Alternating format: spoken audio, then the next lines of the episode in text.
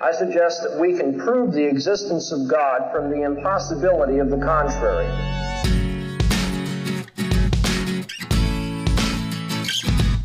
As Christians, we do not give up our intellect.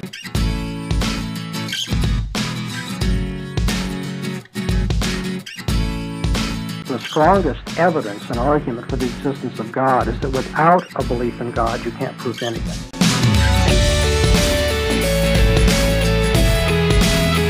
How can the law be material? That's the question I'm going to ask you. I would say no.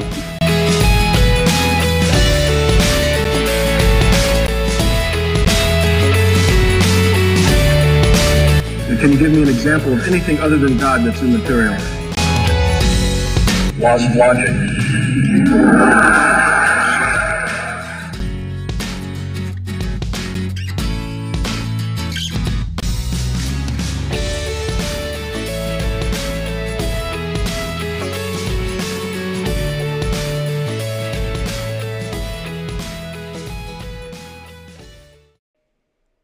Welcome to the Revealed Apologetics Podcast. I'm your host, Elias Ayala, and here at Revealed Apologetics, our goal is to equip believers to defend the Christian faith, and we want to equip you to do it in a way that is honoring to God and faithful to Scripture. So sit back, relax, get your thinking caps on, and let's dive into our topic for today.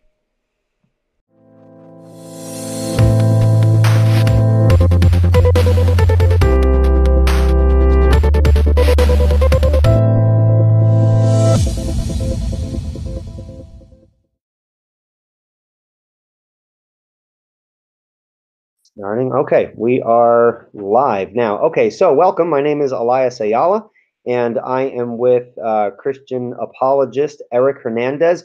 I, I, like to also introduce him as a Christian philosopher. Um, I, I, think he's a, a, sharp guy. He's very knowledgeable in philosophy, and um, I think philosophy plays a very helpful role when we're doing apologetics and things like that. So, um, why don't you tell folks a little bit about yourself, and then we'll kind of take it from there. Yeah, can you see me? Yeah, I can see you. Yeah. Okay, for some reason my camera's not showing me, but uh, yeah, my name's Eric Hernandez. Oh, Um, oh, I don't see you now. I just see a picture of you now. what? Any nothing? I don't know why my camera's not working. Should I join back in? Uh, go ahead, try. Okay. All right. Well, he's going to try to um, join us in in just a few moments. Um, just to kind of give background um, about myself. Um, once again, my name is Elias Ayala. I am a uh, Christian apologist myself, a youth uh, worker, and um, and I am also the founder of Revealed Apologetics, which is a Christian apologetics ministry headed by myself, in which I focus on um, what's called presuppositional apologetics, which is a particular um, apologetic methodology, which um, I believe is what is revealed to us in Scripture. Scripture actually gives us a method of defending the faith. Um, and so I tend to focus on that kind of apologetic um, methodology. Although there are many different kinds of apologetic methodologies, and I think we would all do well in learning from one another. Um, it, once you when you begin to study apologetics and apologetic methodology, what you will find is that our theology is the soil out of which our apologetic methodology will will come forth. And so you have different methodologies because you have people who hold to you know slightly different theological perspectives and theological commitments. So uh, be that as it may, I think we all have a lot to learn from one another. Um, as a presuppositionalist myself, who follows um, people like Cornelius Van Til, uh, Greg Bahnsen, John Frame, there's some variations in those folks as well. Um, I also benefit, you know, a lot of my presuppositional friends would would probably like, oh, here we go. But I've actually greatly benefited and continue to benefit um, from a lot of what William Lane Craig puts out as well. I think he's a, a fine philosopher, although there are obvious uh, disagreements given that I'm a, um, a, Calvinist, a presuppositionalist, and he's more on the uh, Wesleyan kind of uh, tradition, along with, um, you know, he holds to Molinism and some other aspects that I would differ with. But definitely, we are all part of the body of Christ. We could benefit from one another. And things like this, the discussion we're about to have with myself and Eric, um, I think this is something that we can um, learn from one another and benefit the body, um, even though there are some differences there. So I just wanted to give you guys a heads up for that. Um, but Eric, why don't you take uh, some time to introduce yourself and now your face is. Uh, you do look yellow though, but I. I Yeah, I don't know what it is. yeah, it's okay. It. you ever see the movie with Eddie Murphy, The Golden Child? No, I haven't. Okay, you look super yellow. Right? Don't know why. When I do that, it fixes. Now but you look fine, and then if you put your put your hand down, then it goes right back to yellow. it's the glory or something. yeah. Okay. the- yeah. Well, um, yeah. So a little bit about myself. My name is Eric Hernandez. Um, I am the apologetics lead for Texas Baptist, um, and uh, which is a Baptist General Convention of Texas. Uh, got into apologetics um, really seriously my freshman year because uh, I took uh, some philosophy classes. Anybody who's heard my story is familiar with this. Uh, those who aren't, um, basically, uh, I remember my youth pastor saying one time that if anyone ever told you that uh, to prove to them that God exists, you simply say, "Well, prove to me He doesn't," and uh, and that, that yellow stuff's really distracting. So um, um, I was like, "Okay, that's great. I'm gonna keep that in the back of my pocket. You know, I'm gonna use that next time, whatever." Um, and then I remember my first week of philosophy class, the professor talks about something called the burden of proof, and he says if someone uh, asks you to um, uh, I mean, if you if you believe something, basically, you have to bear the burden to prove the thing that you believe or say is true. So if you make a truth claim, it's your it's up to you to bear that burden to prove what you claim is true. And then, as a random example, he said, so if you believe in God and someone asks you why, it's inappropriate of you to shift the burden of proof and to say, well, prove to me why he doesn't.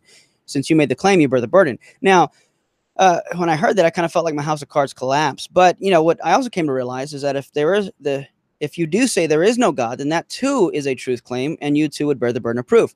Regardless, um, even biblically speaking, you begin to learn where the Bible says to be ready to give an answer to those who ask for the hope that's in you. So apologetics is giving a defense of what you believe, and and being a Christian apologist, I, I give a defense for what I believe, uh, what Scripture says, who God is, the nature, uh, the work of Christ, uh, thing, any anything revolving you giving an answer or a reason for which you believe what you do, you're engaging in apologetics. Yeah.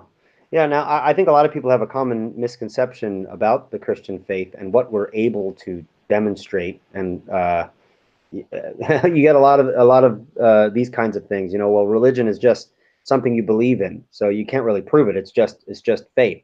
So, if, and I'm sure you've heard this before. What what would you say to someone who says, "Hey, you know, religion is something you can't really prove the truth of your of of the Bible. That's really something you just take on faith." How would you, from your perspective, uh, address that common um, objection? Um, well, it, it it's funny they say that. One, I would ask. Um, so one thing I, I'd recommend to anybody, uh, there's a book called Tactics by Greg Koukl. There's a lot of useful information there on how to have conversations. And I think really the thing is uh, we need to learn how to talk and engage with people in a meaningful way. And a one way to do that is don't get in such a defensive mode immediately. Begin to ask uh, uh, questions for clarification if you need to. So, for example, um, off, well, the example you asked, a lot of times people ask questions with presuppositions, Mhm. and perhaps this is why people accuse me of being a presuppositionalist. Um, but of course, I would argue we're just doing good philosophy. That's good thinking, rational, reasonable thinking.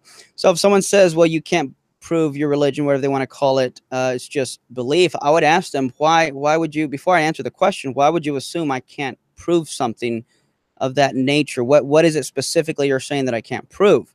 Um, and then that kind of gets to the deeper heart of what they're asking because a lot of times people would just make assertions like that. But we have to understand that assertions are not arguments. So if someone says well you just believe in fairy tales okay why do you think it's a fairy tale? In other words i have no obligation to respond to an assertion. If you give me an argument a reason for which you're claiming the assertion that you do we can interact with that. But if you're just going to make assertions we really can't get anywhere. So i would ask why it is they would think that i can't prove something like uh, uh, whatever they claim that my faith or religion is Another thing I would mention is well, there's a difference between how I came to believe or how I know God exists and Christianity is true versus how I can demonstrate it. And when we make those distinctions, it's very help, helpful because I may give an argument that I hadn't thought of when I was five years old. And, you know, I was pretty much born in the church. So I grew up in church. I had my doubts, of course. But just because I didn't think about that argument when I was five doesn't mean it's not a valid reason to show something that we believe is true. Um, so there are a lot of things that can confirm also what we believe. And again, I, to get the conversation started, I would ask the person, why would they think I can't believe something or prove something or demonstrate something like that? Because what we're essentially asking about are reasons for which we believe something. And if someone says I can't have a reason for that, I would want to know their reason for why they think I can't have those reasons. hmm Now, uh, okay, so we we have the common, uh, you know, people would say, well, you just believe on faith, you know, and you just respond in the way that you did. So now, how would we respond to someone who says, um, well, I mean, clearly there there's no evidence for, uh, you know, for the claims of the Bible. Now, I'm going to do something a little different. I, I'm I'm going to ask you, what evidence is there for a particular event in the Bible? Uh, because this is sometimes people don't go straight to the foundations. You know, how do you know God exists? This, that, or the other thing. They'll say, listen, you know, someone walking on water. There's no evidence that Jesus actually did that. So why do you believe it? So how would you how would you uh, uh, respond to that kind of objection? Since it, it it's not a direct give me evidence for God's existence. How would you navigate that to get to some of the more fundamental and more important issues um, that's really kind of hidden underneath the surface there? Yeah. Um. So depending on how much time I have with someone, um, and and you know, I, I might get some heat for this, and sometimes I have. Um, but I put it this way: Let's say before I answer the question, let's say I have one hour before. Uh, let's say I know that in one hour, let's say Christ is returning, and I know this, right? So I have one hour with this person, and again, we're just we're just talking hypothetical here. And let's say a lot of times they want to bring up the validity of the Bible or the whether or not evolution is true or how the Earth is. If I have one hour to talk to you, my goal is to demonstrate and show that God exists and Christianity is true. Mhm. Now, in other words, let's say once you, in other words, once you grant those, once those two things, once a person comes to understand that, then then th- that's the gospel there, uh, uh, sharing Christ and and and whatnot. I would rather have someone go to heaven with false beliefs than go to hell with false beliefs. Mhm. So if someone is willing to accept Christ, but says, "But you know what? That one part about him walking on water, I can't believe that." I say, "Okay, well let's let let's put that aside. Let's say he didn't walk on water. What would that prove? Let's say evolution is true. What would that prove? Let's say the Earth is old or young. What would that prove? Because really, they're not asking these questions because it's as if those things are the very stumbling blocks or the strongholds. The Bible calls uh, in Second Corinthians ten, excuse me, uh, 4, 5, and 6, it talks about spiritual warfare and it talks about strongholds. And it says that these strongholds are false ideas, uh, philosophies, ideologies, presuppositions that people hold on to that keep them from coming to the knowledge of God. And the Bible says we're supposed to destroy these strongholds. So that to me is apologetics. So when they ask those kind of questions, I, first I want to know: Is this really what's what's what's keeping you from coming to the knowledge of God, or, or from um, coming into relationship with Christ, or whatever the case is? So I often try to, I don't want to say dodge because I'm not, it's not a question that I'm dodging as if that's a defeater. I'm wanting to know what is it really that that's keeping you from accepting any of this is true? Because even if we gave up Jesus walked on water, where does that get us? And that's where I bring back, well, let's get to the, the foundations. In fact, I would even say, well, if Christ was God in flesh, in other words, you don't have to believe that right now, but if Christ was God in flesh, could he not have walked on water? And I don't know anybody who would say no, he couldn't, because obviously, if God is in flesh, and sure, he can do that. So the question really isn't we have no evidence for it, or, or that's silly to believe. The question is, is it is it a true claim? Well, that true claim is based on the fact that God exists. So let's get to that. Maybe that we should get to that first. And again, depending on the conversation, there's no cookie cutter way to address any specific objection, but you really don't want to waste time going over things that aren't really objections or stumbling blocks to them. You want to get to the heart of the issue. Okay. So no, why you know uh, why do I have a problem believing that? Well, I don't believe uh, you know your religious book. Why should I believe your religious book over some other religious book? You know, you hear the claim that you know Christianity is just one voice in you know in a sea of other competing voices. What makes what makes Christianity stand apart from any other religious perspective? How would you answer that? Well, uh, a lot of different ways. Um, first of all, this because this is often used as an objection, as if because there are so many different religions, Christian, it's it's not likely that Christianity is true, or sometimes it's not re- really even an argument. Um, because in other words, I say yes, there are a lot of different religions. Therefore, what? And and, and I so Well, if if so, so you have another religion, right? we're role playing. Yes. Yeah, so role playing. Yeah, I'm sorry. I should have said I'm role playing. By the way, for those who who are watching, I'm a Christian, so I'm just you know trying to step in the shoes. And, and here, I think a lot of people find this helpful because we can talk about apologetics in theory, um, but then when it all boils down to it, well, what do I say when I hear this objection? And sometimes it's hard for people to put the theory into practice unless they kind of see that played out. So that's really the the, the heart of what I'm doing. So um, um, lost my train of thought there. So if if um, I don't believe in God because there's no evidence for the truth of your holy book. Um, I don't believe in Christianity because there's no evidence for your holy book over and against what you know another holy book might claim. So, for let's say, for example, Islam. Islam makes a claim, Christianity makes a claim, and you know who's to say uh, which perspective is right? Yeah. So since we're playing here, I would say. Uh, so are are you assuming that unless the Bible's true, Christianity can't be true?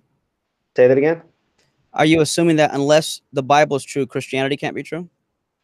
If the Bible's true, then Christianity would be true. Sure, but that's not what I asked. I asked, are you arguing that unless the Bible's true, Christianity can't be true? Is that what you're arguing? I suppose if the Bible's false, then Christianity can't be true, right? Well, that that's my question to you because let's say let's uh, so the Bible hasn't always existed. If God exists, would he have existed even without the Bible being written? Uh, yeah, God would God would exist without the Bible being written, but we wouldn't know about him unless he's revealed himself. And so you believe the Bible is a revelation of God, so that's how we that's how we know about him, right? Right. So then you would have to then equally concede that without the Bible, no one knew who God was because he hadn't revealed himself, as if the Bible is the only way God can reveal himself. Is that what you're saying? Uh, okay, so yeah, so uh, it wouldn't logically follow that the Bible isn't there, then we wouldn't know anything about God, since God has other means that He can reveal Himself. Right, because the Bible hasn't always been written. So the question really is first, I mean, does God exist? Are there reasons to believe in God? Mhm. And uh, one of the reasons I, I'm not an atheist is because I also believe there are reasons to not be an atheist. Um, for example, uh, we look at things like consciousness. Uh, um, I don't know if I don't know how much of the role play you want to get into, but here's something I like to ask uh, non-believers. Um, would you agree that if God did not exist, then only physical things would exist? You know, there's nothing immaterial, no spirits, no demons, no angels. It's all physics and chemistry. Would you agree with that? if God didn't exist, um, well, this is very interesting. If I could speak as as just Eli now, not outside the role play, Yeah. I've actually heard atheists who believe that there are supernatural realities, but there's no absolute God. That they would concede there there may be a spiritual aspect to the world, but that doesn't mean that there is an all-encompassing God that grounds it all. Maybe that's just the way reality is. And now I don't agree with that, but um, what happens when you have someone kind of concede that point? Yeah, I would ask them what reasons they have to believe that. I'm not I don't have a reason to believe it. I'm just saying I don't think it's impossible. I don't think that if God doesn't exist that you that it necessarily rules out any form of the supernatural. Right, and I wouldn't say necessarily either, but if uh, as a non-believer you're going to concede supernatural something supernatural exists, I would wonder why or where that would come from. Um, Yeah. So uh, that's what I'm saying. So do you want you want to continue the role play? I don't know which one. Which Sure. and, I mean, well, you could well if you want to step out and just kind of expand on that a bit. I've actually heard atheists uh, actually say that they believe that there may be or there can be a supernatural element, but that doesn't mean that there is a God. Now, whether that's consistent with what they believe is another issue, but people do say that. Um, which, which again reminded me of uh, the, the fact the fact that people aren't a cookie cutter.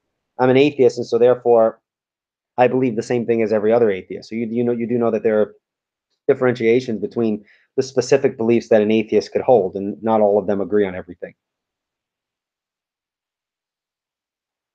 Can you hear me?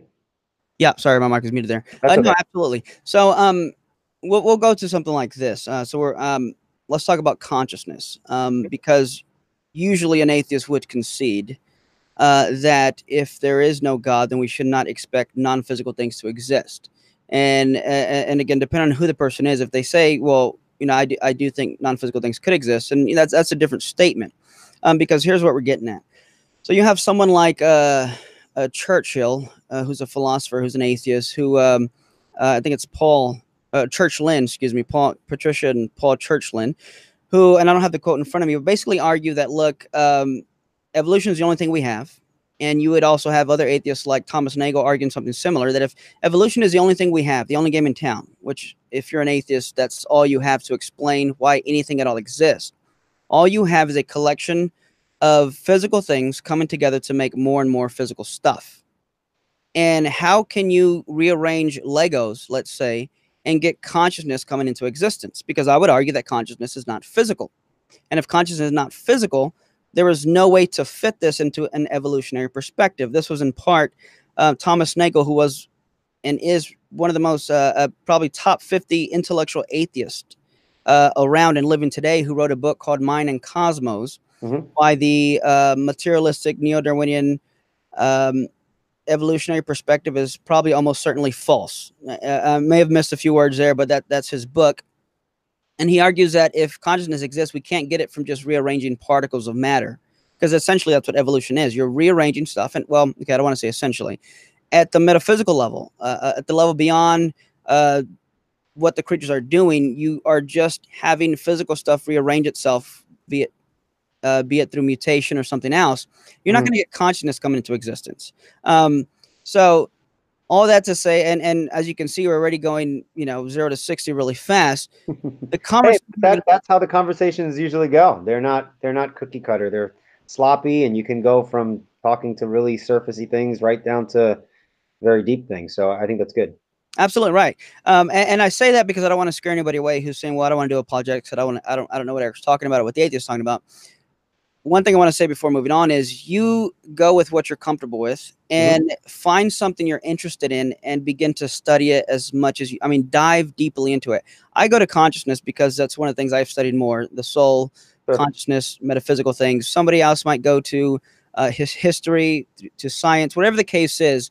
There's something that you're passionate about and, and this is kind of sometimes my and now we're just I'm, I'm side side note here. This is kind of sometimes my issue and problem with with modern day church in general, not one particular church, but you'll have someone who goes to church. Let's say there's a father who goes to church who can name every NFL player that uh, on their favorite team and all the stats, but can't name to you three or four uh, scriptures, and can't give you one argument for God's existence. Um, if we really have the truth uh, as C.S. Lewis said, Christianity can either be very important or not important at all, but the one thing it can't be is moderately important. Uh, um, and of course, I'm, i was paraphrasing. So going back to the, the, the, the role play here, if there is no God, we have no reason for anything like consciousness to come into existence. And I would argue first that consciousness is not physical. And uh, and at this point, the atheist usually doesn't let you talk that long. Or, or I don't want to say the atheist. The person who you're talking to is not going to let you talk that long. So I don't know if you want to jump in or or or what what what you well, see here. Well, if you were okay, so if you were to say, you know, that uh, there's no good reason to believe in consciousness uh, unless there's a God, uh, what what what do you do with someone who holds to kind of a form of epiphenomenalism, where they believe that the mind is is really kind of a, a byproduct of the brain? It's kind of like what smoke, you know, what smoke is to fire, right? You you have the fire, and then there's the smoke. Fire would be kind of the analogy of the brain. Smoke would yeah. be you know the analogy of the mind how, how would you respond to someone who holds to that position that it's kind of a natural byproduct uh, through evolution that something like this would would come about. Yeah so for role playing i would ask them why they would believe that. I, well, I always why it is someone believes if anything if the person doesn't believe that what what would you what would you say if they used that as a possible explanation for consciousness which just goes to show that the conclusion that god must be the foundation of that doesn't necessarily follow well, sure, it doesn't necessarily follow, but what follows first is that naturalism isn't true. So there's more to more to reality than the uh, physical. That there are non-physical things that exist. Um, if someone wants to go into something like epiphenomenalism, which is what you described, then I would say then free will doesn't exist. Libertarian freedom doesn't exist. Uh, which would then I would ask. I, I, I, try to let the conversations kind of flow on their own, and as you already pointed out, these things go zero to sixty fast and go sure. from something simple to complex. So I would ask. So if we're role playing, so if you you do realize that epiphenomenalism rejects free will, are, are, are you do you reject free will as well as claim that consciousness is something that could just pop up out of the physical? Um, I suppose a person could be like, I don't know how it works, but I don't see how it's impossible. And so the conclusion, it must be God, doesn't really hold any water. I mean, people would would accuse you of, say, using some form of God of the gaps fallacy that sure, you know, sure. You, posit, you posit God based on our ignorance of how this all works. Mm-hmm. And so far, I haven't unpacked anything yet, so I haven't argued yet uh, sure. for my position. I'm saying there's no reason to believe. In other words, I'm saying if we set God aside, not therefore consciousness, I'm saying set God aside, set anything supernatural aside. How do you get non-physical? Um, and I'm not. I wasn't asking how it works. I'm asking if you're going to conclude epiphenomenalism that consciousness somehow emerges from the brain, uh, and there's different forms of that, that would also entail that free will cannot exist. So my first question is, do you realize that these two are going to go hand in hand, and are you rejecting the notion of free will? Mm-hmm. So then you would go i- i- if if someone rejects the notion of free will, then you'll go into some kind of refutation of a position that denies free will. Now, Well- we don't want to get too much into there because because from our theological backgrounds, we, we actually have a disagreement as to the nature of free will, so we don't have to go there. But I see what you would I see where you would go with that, um, kind of challenging the foundation. If if that's true, free will doesn't exist. Without free will, then you would argue there's no rationality, and if there's no rationality, what's the objection? Yeah, and and and we well we could agree is that and you know to to be because I like you a lot, and I know uh, you know we're friends, so we can be sure and say uh, free just free will, you know Okay. any type of free will. Um, but but notice so far I haven't started arguing or giving a case. I'm still just trying to understand where the person's coming from. I'm I'm trying to Right. understand their position. Sure. Uh, when you do apologetics, that's one of the things you want to start doing. And notice there's no fighting so far. There's no arguing. It's a genuine attempt to understand the person, and that alone speaks volumes Sure. that, that alone speaks volumes to the person because oftentimes uh, before we get back to the conversation i've had uh, um, talks with a lot of atheists at least once or twice a month i get emails or calls from parents saying would you please talk to my friend son daughter cousin because they're having these questions. They don't believe in god or et cetera et cetera. And i want to say 9.9 times out of 10 after a, a good conversation with someone they'll almost without fail say, you know, you're the first Christian that I've met that could answer one of my questions that was mm-hmm. interested in talking to me. I get mixed reactions. My first reaction is excitement that, well, here's my number. Let's keep in touch. My second reaction is heartbreak because I'm thinking, and how many Christians have you come across? And how long have you been in church? How long have you been around church people? And I'm the first one that was willing to listen to you and engage with what you're saying and what you're trying to wrestle with intellectually. I mean, that alone says a lot about what we're doing, about about the kind of spiritual warfare that's going on, about our culture. Now, going back to the conversation, um, if the person will concede, okay, then yeah, there's no free will. I would say, well, then what's the point of talking with me? Because by talking with me, we're eventually going to argue for our positions, and you're essentially going to try to convince me or show me that there's reasons to believe what you believe or the reasons for what you believe, which would assume that I have the freedom to listen and believe you and the freedom to change my mind in the first place. So if there is no free will, what's the point of having these conversations? Mhm. And right there, even that alone. So here's a perfect example, and I'm glad we brought, brought we brought this up. I was at a, a Christmas party once. I was invited to years ago, and for some reason, every time I meet people, they always want to talk about apologetics. I have no idea why. Um, of course, uh, of course, somehow it comes up. You have Um, that glow about you. People just It's it's the yellow glow. yellow tinge that, that people are like, hey, I want to ask them about apologetics. yeah, this guy looks yellow. I think he knows something about apologetics. Um, so we started talking, um, and he was telling me how he used to be a Christian. And Mhm. again, I, I'm just wanting to know about the person. And I said, okay, so what, what led you, you know, to to convert? You know, according to him. And he said, well, I began to study. I began, you know, I stopped listening to what people were just telling me, and I feel sometimes a lot of Christians are just born into that, and that's why, you know, sometimes they're brainwashed or led to believe that. So I I went and studied for myself. I looked at all the evidence, and you know, even and then he's the one that brought up free will. Interestingly, that he began to look and he saw that determinism was true, and and et cetera, et cetera.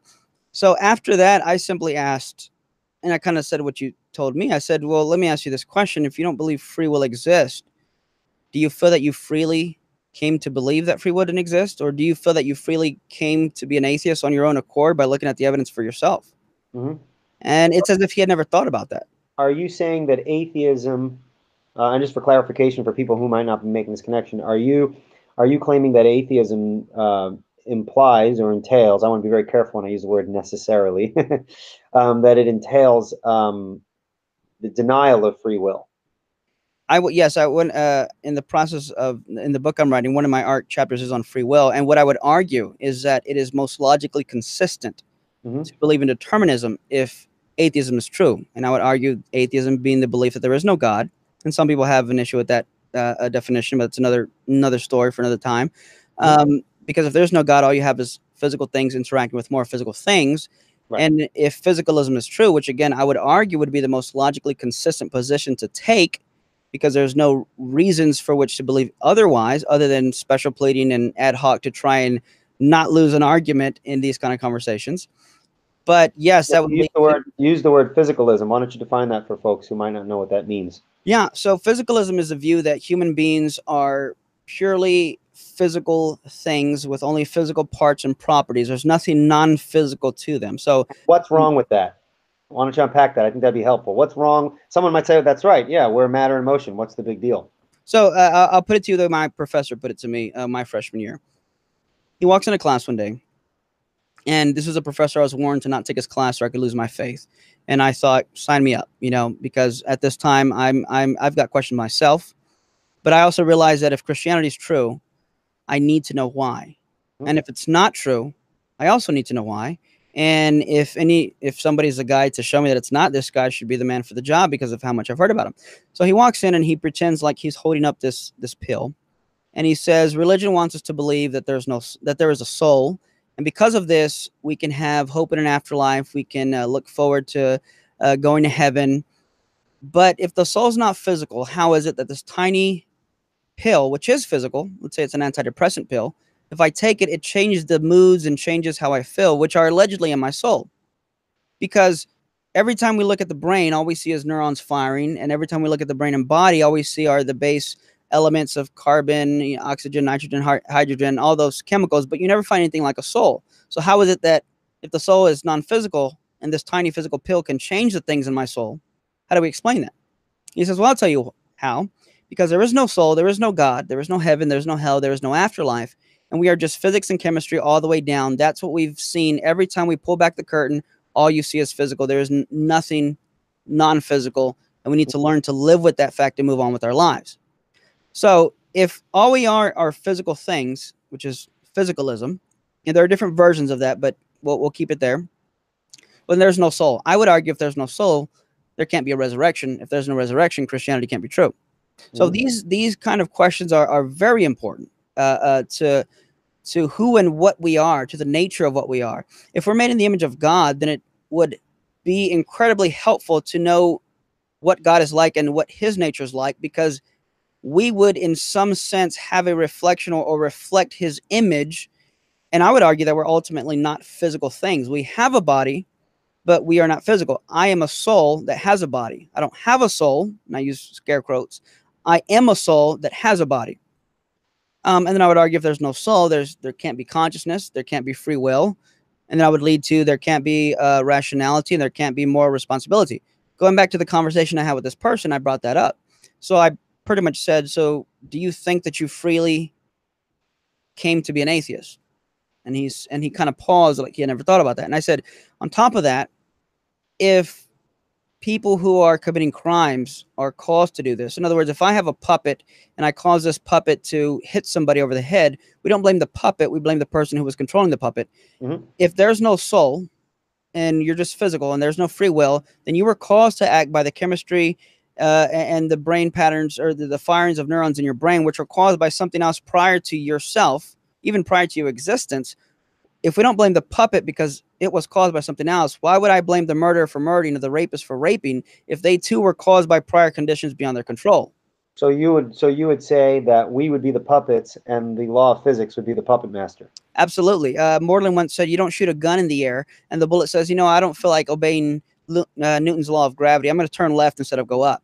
Uh, I, ice doesn't choose when it wants to freeze. Ice doesn't. Um, I mean, excuse me. Water doesn't choose at what degree it wants to freeze. These are all bound and guided by the laws of chemistry and physics. If all you are is chemistry and physics, and you're just a purely physical object, then it's just like dominoes or any other purely physical object that is caused to act by things outside of themselves. I'm sorry. Now you said now you said that uh, if there's no free will, then there is no rationality, and if there's no rationality, then um, you know Well, so there's no.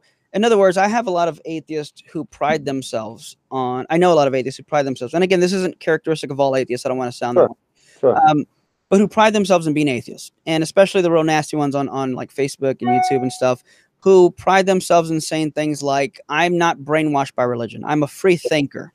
I love that that they're free thinkers because they're not bound or, or brainwashed by religion. They're free to think for themselves, and they take this intellectual integrity and pride of claiming that they, on their own accord, chose to examine the evidence for themselves. So they call themselves free thinkers. Right. I say that the irony is that if there is no God and there's no soul and no free will, the Okay. last thing you can call yourself is a free thinker, because your decision to be an atheist was not a decision you freely made for intellectual reasons. It was something you were caused to believe by factors outside of your control.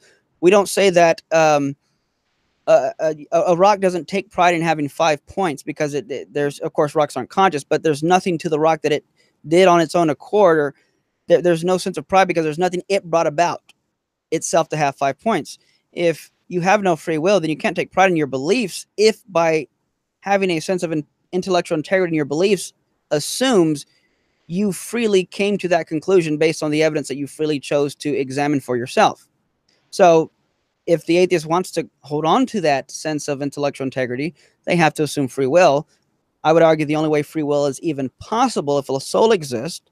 And then I would continue to argue that souls aren't something that fit on naturalism or evolution, and that you would have to go back to something that has always existed that was immaterial by its very nature. And that would explain the reason for which anything else exists. There's a lot to unpack there, but that's that's the gist of it. Now you're saying that if there is no free will, if atheism is true, there's no free will. And if there's no free will, there's no rationality. So what's the objection?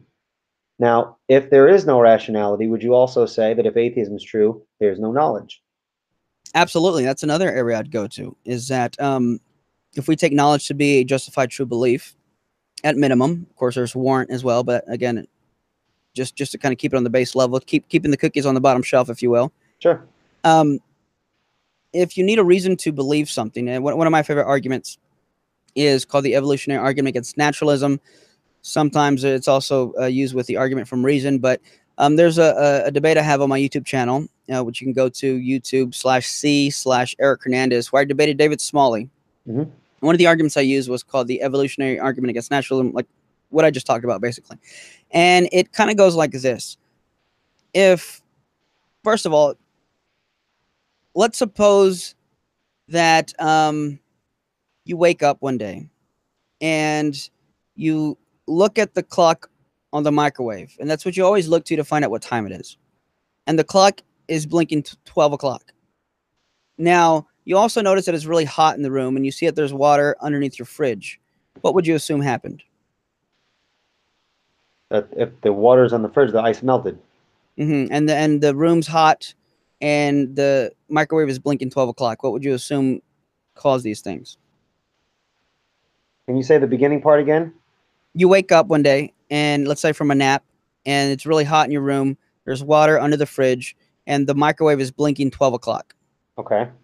what would you assume happened It's blinking 12 o'clock. Well, uh, I mean, it's unplugged. Uh, yeah there's there was something something happened with electricity there's a power outage let's say Sure. right so is it the question is is it 12 o'clock well, if it's blinking 12 o'clock, I associate that with, with, you know, something gone wrong. You know, the power was out and then went back on again.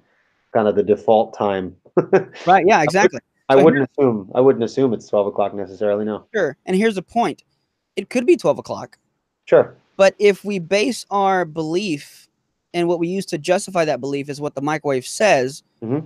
we now have an undercutting defeat for any belief we have based on what the microwave is telling us because the power Right. went out. Which means that whenever you have something that you base your beliefs on, or, or or any kind of cognitive process that you base your beliefs on, if there is an undercutting defeater that gives you reason to not believe or to doubt, or not just doubt, but rather that would undercut your rationality, then you can't move on to have knowledge because knowledge would require a belief to be true and will re- require some type of justification or warrant, a reason for that.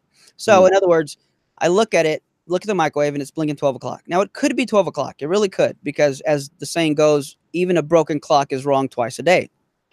But is it? Well, I don't know because given that I know the power went out, I have a reason to suspect it's probably not, or I have a reason that undercuts my beliefs. Now, let's look at atheism. If atheism is true, the reason for which we have anything here in our bodies, in our brains, the reason that we are the way we are today is because of natural selection, which is a mechanism that drives evolution and that selects for survival value, not truth value. Let me explain what that means. If uh, if a wolf, say this this, this pair of wolves have uh, offspring in the Arctics where it's really cold, some are born with short hair, some are born with long given nat- given natural selection, the short haired ones are going to die out and die faster than long haired ones. So eventually, at some point, you'll get only long haired, thick haired wolves because natural selection has selected what's best for survival value. So natural selection is simply looking for what is what has a survival value, Mhm. and it could care less about truth value, meaning what is true or false. So, with that quick nutshell, let me give this example. Suppose there's a car coming my way, and I think to myself, there's a car coming towards me. If I don't move out of the way, it's going to hit me and I'll die. And because I want to live, the best thing to do is jump out of the way. So I jump out of the way of the car. Let's say these beliefs produce this action, and this action helped me survive. Natural selection is going to say those are a good set of beliefs to pass on. That's a good behavior to pass on. We're gonna we're gonna that's gonna help keep that species alive and, and going and allow it to propagate its DNA. And I'm speaking anthropomorphically here, of course. I'm speaking Mhm. figurative about evolution. Now, here's the point though. If all natural selection is looking for is survival value, not truth value, then your beliefs don't have to be true in order for you to survive. They just have to work. Mhm. So let's say same scenario, car's coming towards me, and I think to myself, a car coming towards me, a car's coming towards me, but I'm Superman. If the car hits me, it's not going to kill me. However, I want to keep my identity hidden. So I'm going to jump out of the way so people think that I'm just a human being. I do that action, which was produced by these false beliefs. And guess what? Natural selection could care less whether or not your beliefs are true. They just Mhm. care that they help you survive, and those beliefs will be passed on. That being said, when you look at everything that you have, your brain is a mechanism that was not designed to obtain truth. If anything, it was evolved, given natural selection, for survival value, not truth value, which means any belief that your brain produces is not aimed towards truth, it's aimed towards survival, which, just like the microwave example, we now have an undercutting defeater that would give us, that would remove any justification to think that any beliefs we hold that are produced by our brain is true Mhm. which means if atheism's true, you shouldn't trust any beliefs that your brain produces, including the belief that atheism is true. We wouldn't have a justification. I mean, if knowledge is justified true belief on that view, we wouldn't have a justification for believing what we believe to be true. Right. You would you would have a reason to doubt anything that your brain any belief your brain produces, including the belief that atheism is true. So Right. push further, if we assume that warrant is also needed for uh, um, knowledge, warrant has to do with a proper functioning cognitive faculties. Basically, that uh, to, to to oversimplify it, that our brain was indeed ha- it has a proper function, and that we use our souls our minds use our brain, and there's a proper function to it. But a proper function um, would assume some type of teleology, a reason for which a proper function. Proper function would essentially assume, and again, I'm, I'm going through it fast, would assume some type of design plan because there's a goal. So that you have the design plan that would assume a designer, which means that if there is no God, you would have these undercutting defeaters given natural selection, and you would have no reason to believe, have a justification for any beliefs your brain produces, Mhm. which eventually, again, you can keep unpacking that. It would get to the point to where you can't have knowledge. But the irony here is that the atheist is willing to concede that we can't have knowledge. That's something that they would have to claim to know, which means we can put it like this: if there is no God, knowledge can exist. I know that knowledge can exist, therefore I have knowledge, therefore God exists. Okay. So, if atheism is true, you can't have free will, you can't have rationality, you can't have more responsibility, you can't have consciousness, and you can't have knowledge. And then when you say, um, well, you know what? I won't ask that because then that would get us into a methodological issue. So, um, so, so okay. So this is uh, uh, people who are listening in can see how how deep we can go in in these kinds of things, um, which again is sometimes necessary. I think in being prepared to always give a reason. Um, it's kind of like, uh, um, you know. Uh, what do you call those? Oh my goodness, I'm getting like a, a brain fart. Um, a glacier, okay, uh, whose tip is just kind of slightly popping out the, the the top of the water there. It looks very small, but when you dip your head underwater, you see there's this massive, you know, gelatinous ice mass. I think apologetics is like that. We do need to be able to get up there and discuss things on the surface, but also, you know, reach down and go to some of the the heavier stuff. And I think um, it's difficult, but takes practice and training and prayer and study to be able to navigate those two extremes of the surface area, kind of the common objections, and the more I guess, the more scholarly and astute kind of objections that can be raised, things dealing with the soul and things like that. So I think that's important to kind of understand those two levels. Yeah, and, and another thing, because again, I don't I don't want to uh, scare anybody away, and that's often the the uh, the complaint some people might raise that oh well sure. that means you have to study or be a scholar. I I'm technically not a scholar, mm-hmm. aiming towards that, but I'm I'm not a scholar. But a lot of these arguments can be simple and put in a very simple way. So I, I remember John Lennox one time, uh, uh just I mean put the point beautifully where he's he was talking to somebody, and they were uh, who was a non-believer, and it was basically something to the effect that um, so how do you think your brain came about? And oh, through this uh, um, blind, naturalistic, unguided process of evolution. Mm-hmm. And we use our brain to study science and blah blah blah. And he says, wait a minute. So your brain came from a non-rational, blind, unguided process? Yes. And he says, and you believe it? You trust it? Right.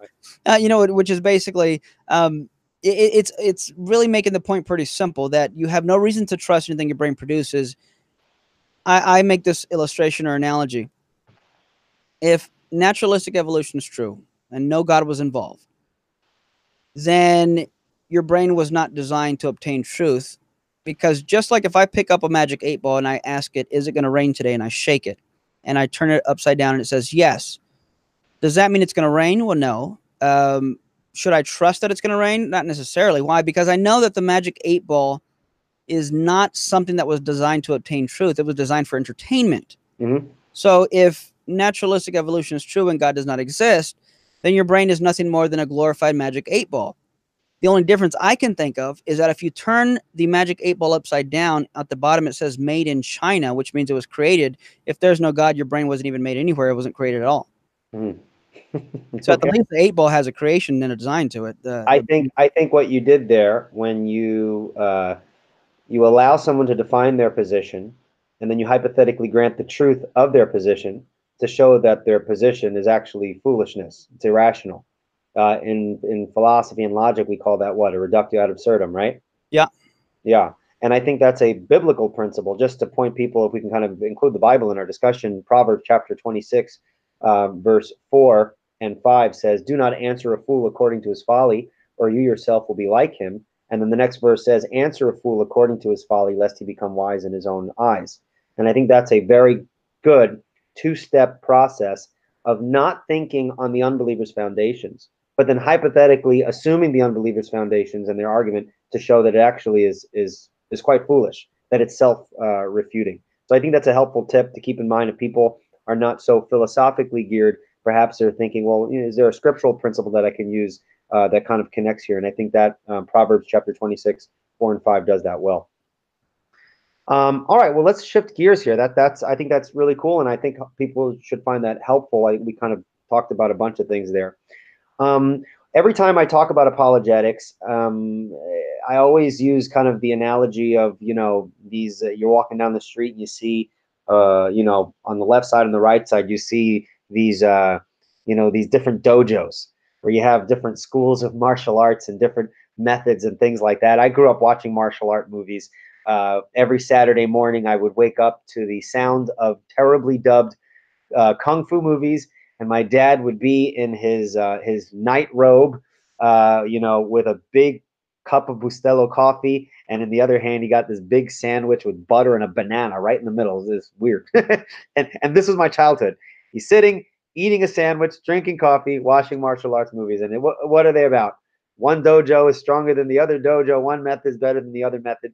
Um, it's kind of the same on the apologetic scene, isn't it? Where we have these different uh, apologetic methodologies. Why don't you go for us?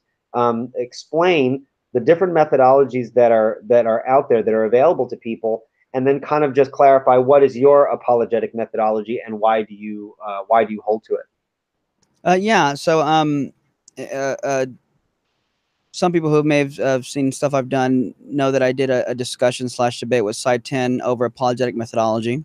Mm-hmm. Um, so I would be a, a, presuppositional apologist. And to be fair, um, not everybody would agree to that even type of presuppositional apologetics or the, the way he uses that. There's different even versions of presup um, I've come to learn. Um, I, I would I would just to speak for what I, I I am what you call a classical apologist, and that's sometimes um, equated with evidential apologetics. Uh, there's a slight difference. Um, we can go there if you want, but basically, as a classical apologist, when I read scripture that says "Be ready to give an answer," when I read uh, 2 Corinthians 10, uh, 4, 5, and 6, when it says that we should destroy these strongholds, and strongholds are defined as uh, uh, thoughts, beliefs, um, ideas, philosophies that go against the knowledge of God, that we're supposed to destroy those, refute those, then I see apologetics is giving people answers, defending what you believe, and being mm-hmm. able to refute and tear down the things that are keeping them from the knowledge of God. An example of a stronghold would be something like postmodernism or relativism, which is a view that there is no truth or there's no absolute truth. And I've had people where I've talked to and I share the gospel with them and and they say, well, that's that's great. And you know, I say, so so do you believe? Are, are you saying you believe? And they say, well, yeah, no, I, I believe that's true that that Christ really did that. And I say, great. You know, would you like to give your life to Christ, commit your life to Christ, or why don't you? And they say, oh well, because I believe it's true for you, but not for me. I'm a Buddhist. I think all truth is relative. And like Gandhi said, everybody can go climb the mountain and start from a different point of the mountain, but everybody's reaching the peak. Now, of course, this view is is completely uh, uh, backwards. In fact, I would even say, with regards to that analogy, you're going at the wrong mountain, buddy. Um, but if truth is relative and there is no truth, then Christianity can't be true in the objective sense. So, this is a stronghold that these people have that are keeping them from coming to the knowledge of God. Um, now, of course, there's lots of way, easy ways to refute that. Um, people who have studied apologetics for more than five minutes would know, you know, uh, apologists who have tackled that. You know, someone says there's no truth, and I say, well, is that true? Of course. Um, I, I was on a radio show one time, and and it was a secular radio show, and someone called in and said, well, you know, um, I, I was with you until you said that uh, Christianity was the only true religion, and how can you say that? Uh, uh, you shouldn't tell people they're wrong, and, and because you know that that's not it's not right. That you know it's your truth but not theirs, and it's it's you shouldn't tell people they're wrong because you you can't can't do that basically was rambling on i said well let me, let me ask you a question i said so you're telling me that it's wrong for me to tell other people or tell what other people that what they believe is false it's wrong to do that yes i said so why are you calling me on public live radio to tell me that i'm wrong when you just tell me it's wrong to tell people they're wrong. So it seems like you, you don't it's not that you think it's wrong to tell people they're wrong you just think it's wrong for me to think right. i'm right which by default would mean someone else is wrong but that's just how truth works right? So yeah. these are strongholds. I'm sorry? Yeah, well, I was want to say, well, we should hash that out because I think um, a lot of atheists um, they think that's a word game. You know, like this is just a word, a, you know, a word game that you're playing to kind of make me look silly, and it really isn't. It really is. If you know, uh, if you think it's wrong for me to to say my perspective is right and other perspectives are wrong, you know why is it why is that not a word game if you could kind of explain that for folks who think this is just you know this is just a cheap apologist trick where they kind of talking points that they use to kind of get out of uh, having to demonstrate their claims uh, yeah well um, I, I, would say that's just how logic works uh, yeah, that's yeah. self-defeating uh, means it, it, it shoots itself in the foot it proves itself wrong when you apply the claim to itself it proves itself wrong so for example if i said um, i'm an obl- i'm my brother is an only child. Mm-hmm. You say, well, wait a minute. What do, what do you mean? Yeah, my brother, he's, he's the only child my parents had. Obviously, that's not true. Why? Because I'm his brother. And if I'm a brother, then by default, he's not the only uh, sibling or the only uh, child my parents had. So when someone says these things, it they're basically proving themselves wrong by the very thing they're trying to assert. Mm-hmm. If someone says there is no truth, they are assuming that what they're claiming is true itself. But if there is no truth, then the very claim there is no truth cannot be true. And if it's right. not true, why should I believe it?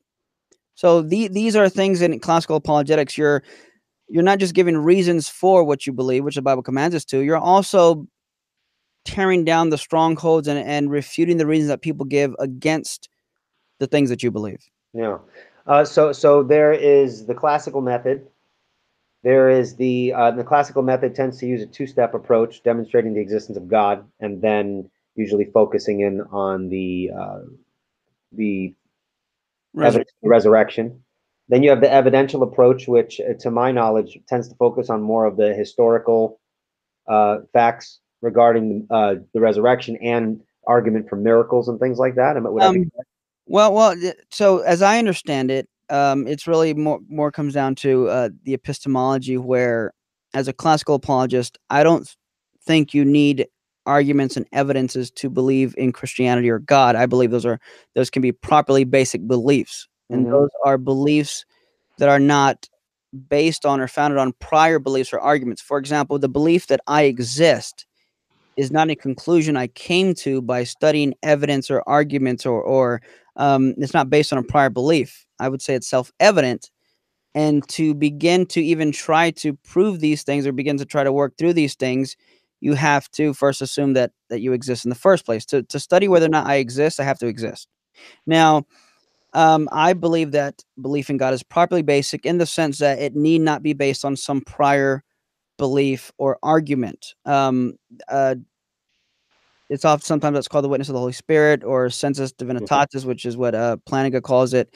Um, but regardless of how you hash that out, I don't think you have to be a scholar or anything like that to believe in God. I think there's plenty of justified ways people come to know that God exists. Whereas the evidentialist, and again, I don't want to mischaracterize it, and an evidentialist can speak for themselves, but as I understand it, um, these things. I, I, I think the evidentialist is underrepresented on the apologetic scene. you got you got the usually people tend to think of classical and presuppositional. What, but there's obviously other methodologies out there. You don't. I don't mean. I know. Um, if if I'm, uh, you can correct me if I'm wrong. If you know, but uh, Dr. Gary Habermas uh, would he, would he not identify himself as a as an evidentialist, not Um, necessarily a classicalist, or, or am I incorrect there? Uh, I'm not sure because you know some people like even it, it, depends what they mean by that, and you know how there's I mean just in philosophy there's so many there's you know a lot of terminologies overall, just like theology. You know there's a lot of terminologies. So even Craig would say he's an evidentialist if by that you mean you know if you're talking about someone who uses evidence and arguments. Um, but for, as I understand it, the evidentialist would would might claim that um, one cannot believe something without any kind of justification or reasons. Mm. Um, there, there there are some other details there to unpack, but I mean it's it's a slight caveat to where, for the most part, some evidentialists are going to say that you can't believe in God without any type of arguments or evidences of that Right. nature. Now, um, okay, so we have classical apologetics, we have evidential apologetics. There's that reformed epistemology, which uh, I think Alvin Plantinga champions, and, and he kind of talks about how belief in God can be properly basic, and you don't need evidences for God in Hmm. order to be justified in belief in God. Correct? Yeah, and, and I would I would consider myself a reformed epistemologist. Uh, I would say that that falls under that that can fall under the classical. Okay. So, um, all right. So you are you are sympathetic towards um, classical, evidential, rightly defined, and a reformed epistemological. Yeah. Okay. Now, on the presuppositional camp, um, I'd be curious, uh, what to you, what differentiates the presuppositional method from those other methods? Since it seems, um, uh, I mean, I know I know what it is as a presuppositionalist, but I, I'd be interested to see how you understand it because uh, as a presuppositionalist, I wouldn't be as sympathetic to those methods because it seems as though we we have a different kind of method in how we approach that whole thing. Where I think classical and evidential can kind of meld in and out with one another. I'm not sure you can do that with a presuppositionalist approach. So, what what for you differentiates presuppositionalism, and why would you not consider yourself a presuppositionalist? Well, um, again, depending on what what kind of presuppositionalist you're talking about. Um, Okay, let me clarify, and I'm not sure if you're familiar with the differentiations because uh, within the umbrella of presuppositionalism, you have people like Van Til, you have people who followed Van Til very closely, like Greg Bahnsen. Then you have people who are strongly sympathetic to Van Til, but veer off in different directions, like Dr. Frame. And then you have people like Gordon Clark, uh, which is uh, very interesting kind of differentiation in the methods. So if I were to say the kind of the more popular version of presuppositionalism would be um, the Van method. Um, so based upon what you understand about the Van method, what what is objectionable to you, if there's anything, to that particular methodology of apologetics as opposed to the classical or evidential? Well, um, so th- this is something I would let if you don't mind clarifying for me. Mhm. Um, how would you describe that that one that you're asking me about? Like, how would you define it? So I don't I don't mischaracterize anything. Sure. I understand uh, presuppositional apologetics to be an apologetic methodology that flows out of scripture in the sense that we don't believe that the Bible just teaches we should defend the faith. We believe that the Bible actually gives us a methodology for defending the faith. We also believe that in our methodology, we stand on the foundation as ultimate the existence of the triune God and his word. So so we do not argue to God as a conclusion, we argue from God as a foundation. And um, in the interaction between the different methodologies, um, w- there seems to be kind of a disconnect in that in that dialogue. Whereas the classicalists, as we see from our perspective, they want to honor God in their method, but from the presuppositionalist perspective, we sometimes recognize that yes, I know that's what you want to do, but it seems as though you're starting from a different foundation than the sure foundation of God's revealed word. Um, that coupled with the idea that the presuppositional method is couched within a reformed understanding, a reformed context. So you can't you can't be a presuppositionalist, a Van Tillian, while being an Arminian. It would be uh, it would be a kind of a contradictory notion since um, Van Til developed his apologetic methodology, presupposing a reformed understanding of theology, a doctrine of God, making the creature, the creator creature distinction, and things like that. So there's a lot, in you know, involved in that. Um, but that's kind of somewhere along the lines I, I would argue. From my perspective, I presuppositionalists don't believe that you defend the faith in a piecemeal fashion. We defend the faith as a package, as the Christian worldview. So um, Van Til rejected what he called blockhouse apologetics, where you build up the Christian worldview one block at a time. He understood it as kind of a whole package deal. So we argue for the Christian worldview, not a generic concept of a God, and then work your way up to the, the Christian God. Okay. Um, so, yeah. So I don't see how. Um, in other words, if we argue, for, you you had to mention because it seems like well, let me let me ask this. So, are you saying it not just presupposes Christianity; it specifically presupposes Calvinism? Um, I would say that the Reformed understanding of the doctrine of God and the um, uh, the biblical Reformed, as we would understand it, anthropology, the effects of total depravity, um, all of that is taken into consideration from a Reformed perspective when we engage the unbeliever. So, for example, some people will engage in apologetics for the purpose of adding more information to an otherwise ignorant person, whereas the presuppositionalist will engage in apologetics not to uh, add new information per se, although that's involved. I mean, we, we're going to say things that they don't really know necessarily. But um, what we do in apologetics in the presuppositional perspective is that we acknowledge that all men have a knowledge of God such that they're without excuse. And so apologetics is not so much adding new information, although it includes that, it's more of an unmasking of the fact that the unbeliever knows uh, the God that has revealed himself um, in nature. So would you say that the everybody not just knows about God, but knows that God is triune and that, and I don't mean it, I don't know how to say this, but knows that God is triune and knows that Calvinism is true? No, I wouldn't connect those other ones uh, just off the top there. There would actually have to be some clarification there. But no, I don't think that everyone has a knowledge of the triune nature of God. Uh, for example, when you take a look at Romans chapter 1, um, let, me, let me turn there real quick. Um, and and I asked while you're turning there, I asked because it says it's because it sounded like you said that's where one would start with the that as a foundation, but then it kind of seems like you'd have to argue to that, not necessarily start with that. Well, when you argue, you presuppose standards, right? Okay. Yeah. So so we would ask uh, in the discussion, the debate, and methodology, what are our standards? What what are the things we're what is it that we are standing on? Are we standing on the ability to reason up to God, or are we standing on something more foundational? The, the, the presuppositionalists say we're standing on God's revelation first and foremost as our ultimate authority. And only within that context can everything else make sense. And that usually comes in various forms, but popularly understood, I'm sure you're familiar with this, is uh, what a lot of presuppositionalists tend to do is they, they use what's called the transcendental argument uh, for God's existence. And so um, uh, the argument goes something to the effect that, you know, the, the, the proof that Christianity is true is that if it weren't true, you couldn't know anything at all. And so we ground all knowledge in in the the reality of the triune God.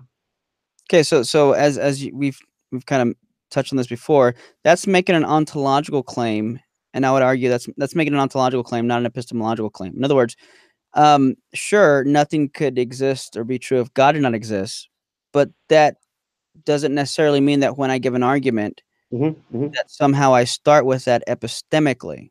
Yeah, I, I, I know I know the objection that presuppositionalists tend to conflate ontology with epistemology, and I, I'm not sure that that's um, an accurate objection. I think for me, for me at least, and how I understand these issues, and, and I mean, I'd be great if another presuppositionalist would want to clarify this, but I, I, I um, not ontology over here and epistemology over here. They kind of have a feedback loop relationship that one presupposes the other, the other presupposes the other.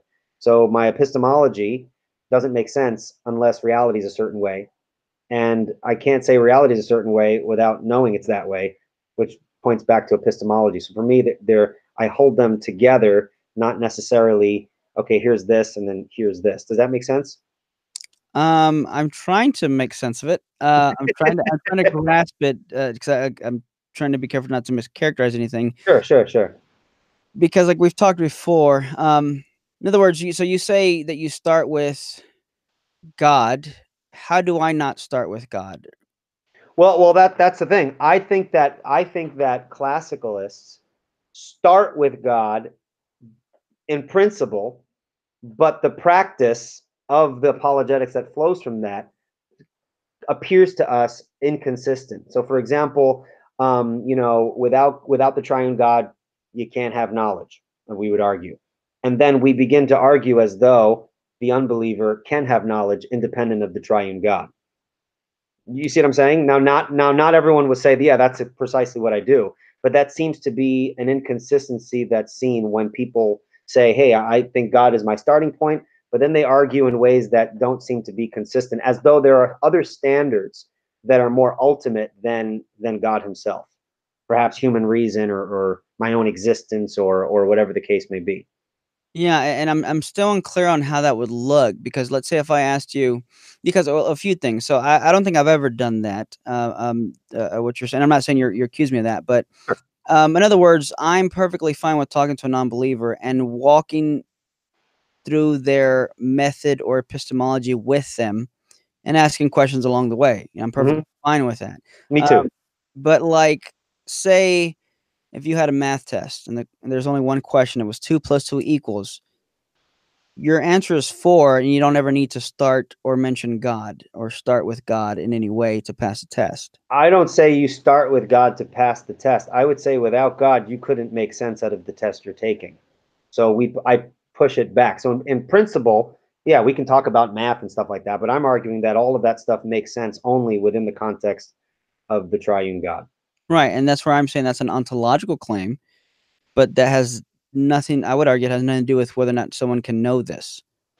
Well, well, well. Here's here, here. I guess is the distinction when when we engage in presuppositional apologetics, we assume that there is a sufficient knowledge of God of the unbeliever that he's suppressing, and so the method tries to draw out that suppression. Would you agree with that?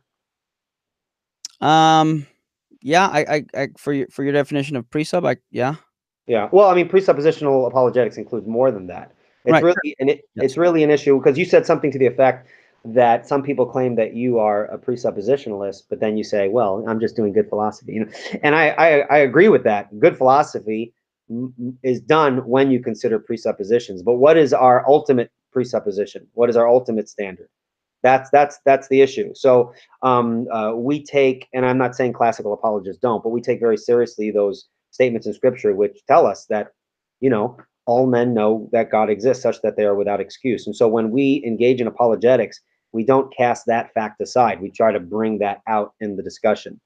Uh, you'll you'll also hear this idea of um, within the presuppositional method that there's no neutrality. Um, you know, and and I don't think any classicalist will walk around saying yes, let's be neutral. But in practice, in the way the method plays out, it can sometimes come across that way. You know, let's not assume the Bible. Let's assume, you know, let's follow the evidence where it goes as though we can be neutral uh, investigators and just follow the evidence where it goes, as though the suppression of sin doesn't warp man's ability to do that because he's he actually has an axe to grind against the God of Scripture. So um so it's it's about so there's a few things that were down. So it's about starting with the belief that God is foundational. Well, that no, well that that God is foundational. This belief is is I mean, I, I would argue that whether one believes that or not, God exists. He's a necessary precondition for intelligibility. So one doesn't have to start with that belief. Uh, if they don't start with that, then I would argue that they couldn't have a genuine knowledge of anything. Um, and I would point out the fact that what you pointed out before, and that's actually why I kind of asked the question before, that if atheism is true, for example, knowledge is impossible. But we clearly know that atheists do know things, right? Would you agree atheists do know things, right? Yes. But if their perspective is true, they wouldn't. And so what I'm saying from my perspective is that if, you know, if uh, the, the reason why the God of the Bible is is real is that if he weren't, you couldn't have knowledge. But you do have knowledge, so that demonstrates my point. Of course, we'd have to flesh that out in more discussion. Yeah. But and that's what I'm saying. That's that's an ontological claim. It's an ontological. That's an argument from ontology. It's not an ep- epistemic claim because it, it because basically, if you don't have to start with the belief in a triune God in order to have knowledge, then it follows that belief in a triune God is not necessary for knowledge. But that's not the same the thing. existence of God is Right, which is ontology. Right. Yeah, but but then again, ontology is mixed in with the epistemological issue because my claim also is that this person knows the God I'm speaking of. Right, but that's irrelevant to the. I would say that's irrelevant to the argument that you don't have to believe in a triune God to know that two plus two equals four. But the triune God must exist necessarily in order for anything at all to be possible. That's right. And in my methodology, I point that out that unless you start with my God, you couldn't even know two plus two equals four. What do you He mean by? does know that two plus two equals four, but not because his worldview is true. But so what, do- what do you mean by start though? Um, you mean epistemically with the starting with that belief? I would say if you don't believe in the metaphysical claim, then you have no justification for any epistemological claims that he makes. And and yeah, and you can argue that way. I'm just saying that that But wouldn't you wouldn't you agree with that? I mean, you said if God. Now, this was a question that I wanted to ask before, as you said something very interesting. You said um, if God does not exist, then there's no free will. Mhm. And I, my question that popped in my head, and I didn't ask it before, I should have, but I didn't want to get off track because then it would bring us to this part of discussion much earlier, which wouldn't have made sense. Um, is what God were you talking about? That if God doesn't exist, there's no free will. You use the word God, but in that argument you used, what God are you talking about? Are you saying just the concept of God is necessary for there to be libertarian free will? Or were you assuming a particular God with specific content?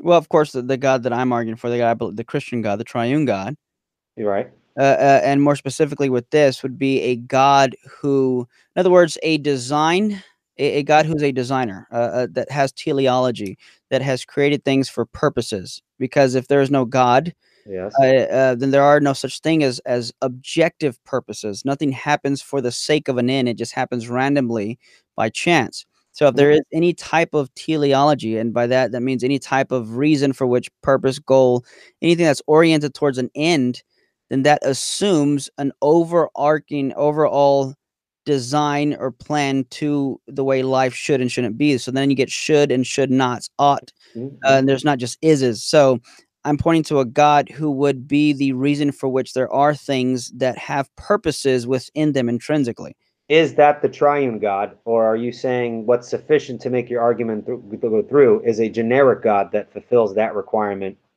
of design?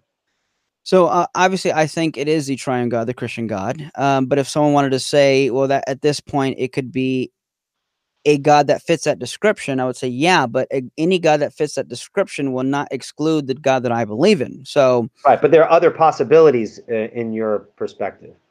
With that words- argument alone, yes. With using just that argument, Okay. Would you think? Uh, well, uh, let me ask this question. I I suppose. Do you think the existence of the triune God is necessarily true? yes, Necessarily. That's right. Do you believe that God is the triune God is the necessary precondition for intelligibility? Yes. And so there can't be any intelligibility unless the triune God exists. Yes, there can't be anything at all unless God exists. The triune God. Yes, the triune God. But even then, if I can pause here, we can all say, well, which triune God? Because some people believe in a triune God that is timeless. Some people believe in a triune God that's Triune God of Scripture. temporal. Well, right. Well, that's that's kind of the thing, though, is that there's people who have different per- uh, believers who are brothers in Christ who have Sure. different perceptions of what properties God has. Of course. So, yeah. so someone could say, well, the triune God that's timeless, and someone else says, well, no, the triune God who's in time. Well, which one of these two triune gods are you assuming? So that's where I say, What I do you mean, which one of the triune gods? I guess they'd be referring to the same God, but disagreeing on a particular attribute.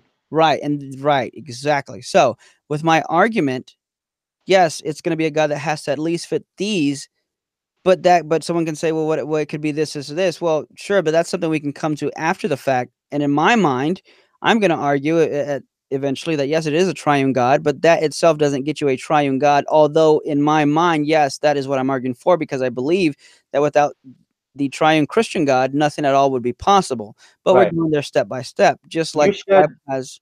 You should. Uh, I, I should have you repeat that again because that that was good. Uh, when you said, uh, you know, is the triune God the necessary preconditions of intelligibility? I think all of the the pre-supper guys that that kind of get on your back would appreciate that you say that because um, a lot of people won't say it, won't admit it that way. They kind of have there's this area of you know I believe in the triune God, but I, I can see that if he doesn't exist, you know, we can still have knowledge. Some people concede that, and I, um, but I'm glad you didn't. You didn't concede that. So, um, because you sound very presuppositional in a lot of in, in a lot of regards. I what this is what I find w- was very interesting that if you read the the books, the uh, was it four or five views on apologetics by it. counterpoint? Are you familiar with that? Uh, I'm, I haven't read it, but I'm familiar with what you're talking about. Oh, okay. Because because a lot of the diff- different methodologies end up uh, agreeing with one another a lot. Because you said something to the effect before that you're very sympathetic towards these other views, but you're not a presuppositionalist. But in fact, there is a lot that we can glean from all the other methodologies. Right? Would you agree? Um, some of them, but I Yeah. think the good part from the other methodologies are going to be something that that my methodology should do in the first place. I, I kind of use this example: if you pray three times a day facing Jerusalem or whatever the case is, I'm not going to say you're being you're you're doing good Muslim practices. I'm saying you're doing good religious practices. It just so happens that the Muslims have been a champion of this particular practice. So. I would say anything that's going to be beneficial is not going to be exclusive to one particular uh, method Sure. it's just going to be either good philosophy or good dialogue or good critical thinking. Um, Yeah. Now, when I say the uh, uh, now any other classical apologists have to speak for themselves, but so one of the arguments I like to use, which probably would have been a simpler argument than the whole soul stuff we're getting into, but you know, that just kind of okay. it kind of went, went really fast because you know we've I've talked with you before. We've talked about the moral argument, the Kalam cosmological argument, which are much simpler um, that you could use. And again, I just use the consciousness stuff because that's that's where I like to take the conversations. at. Sure. Sure. Okay. That's your that's your wheelhouse. That's your area. Right, because I don't want some because there's a lot of there are a lot of apologists who probably don't even know what I'm talking about, and that's fine because it's just not where they where they tend to uh, uh, study or shine. And not saying I shine, but I'm yellow right now, so there's You are shining right now. Yes.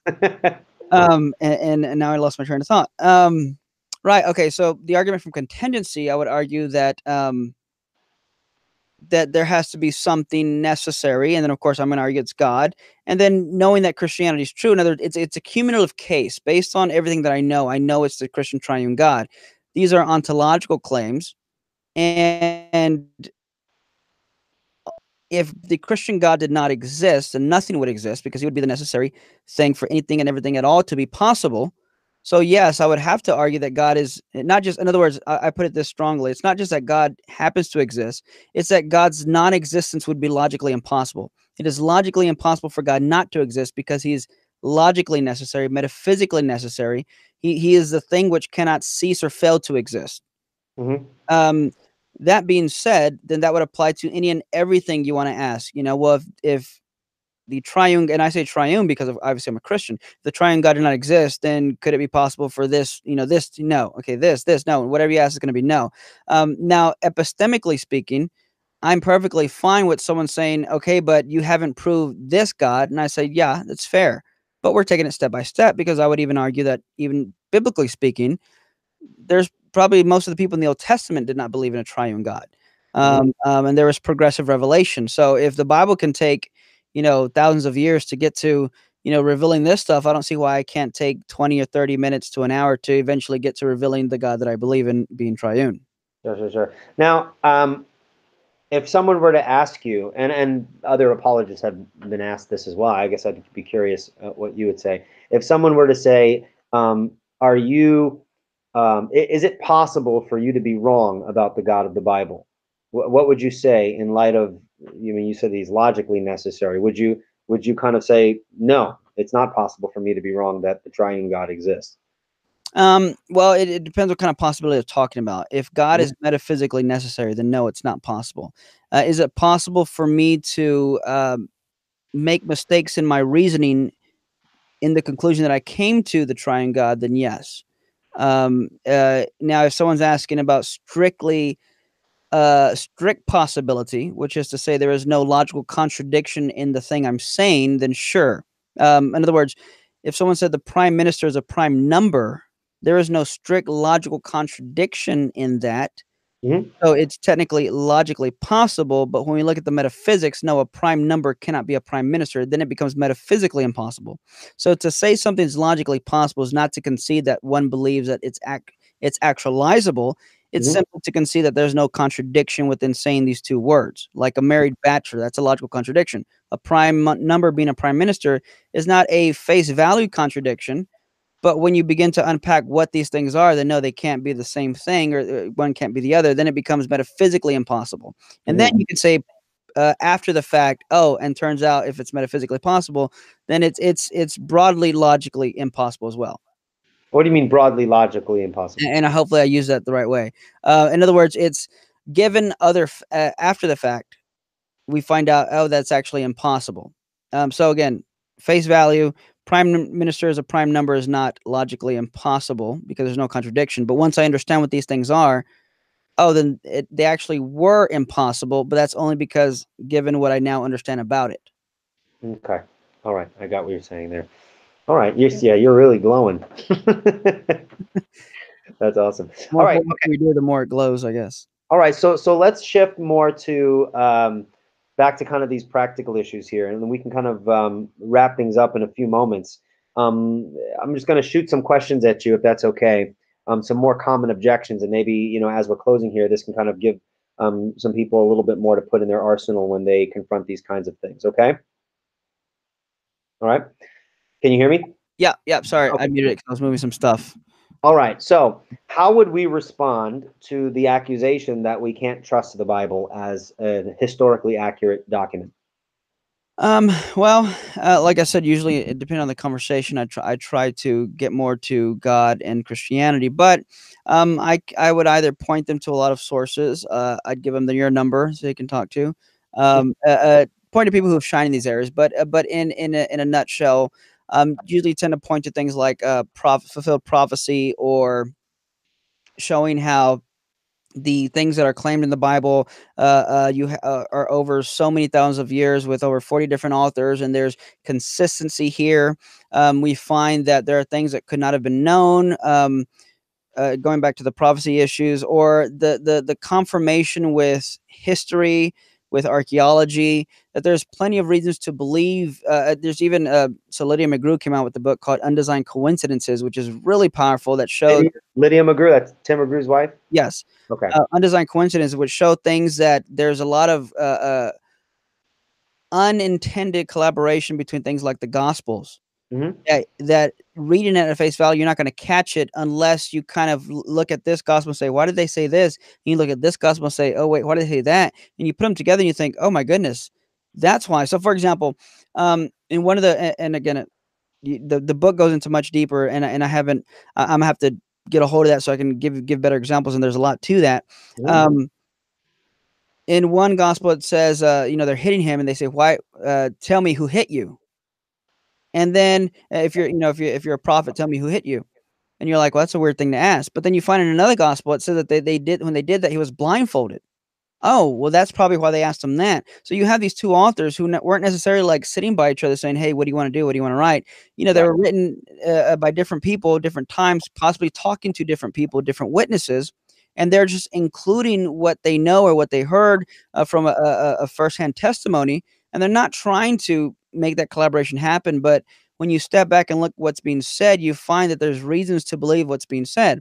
Um, uh, and that she calls it undesigned coincidences you have uh, things like when you look at how historians do history with with ancient texts uh, one of my favorites is something like the criteria of embarrassment if Mm. someone's trying to make something up they're not going to use things that are going to make them look bad if i'm trying to make up a story about how great of a person i am i'm not going to say something that's going to make me look bad. So let's say i'm trying to impress everybody um, by saying you know hey i went to go visit you know hey i went to go visit william lane craig and I'm trying to make this up, let's say, and he was giving me all these compliments, and he said how great of an apologist I was, and and this or that, and and I, I just start trying to make myself look good by making up the story, and then I say, uh, uh, but but uh, but he did say that, um, you know, at the end of the day, uh, I didn't know what I was talking about because he actually learned that everything I said was was uh, uh, plagiarized, and I just was really just quoting from his book or reading from his book out loud without showing people that on my pulpit I actually had his book out, and you know that was very disingenuous and dishonest of me.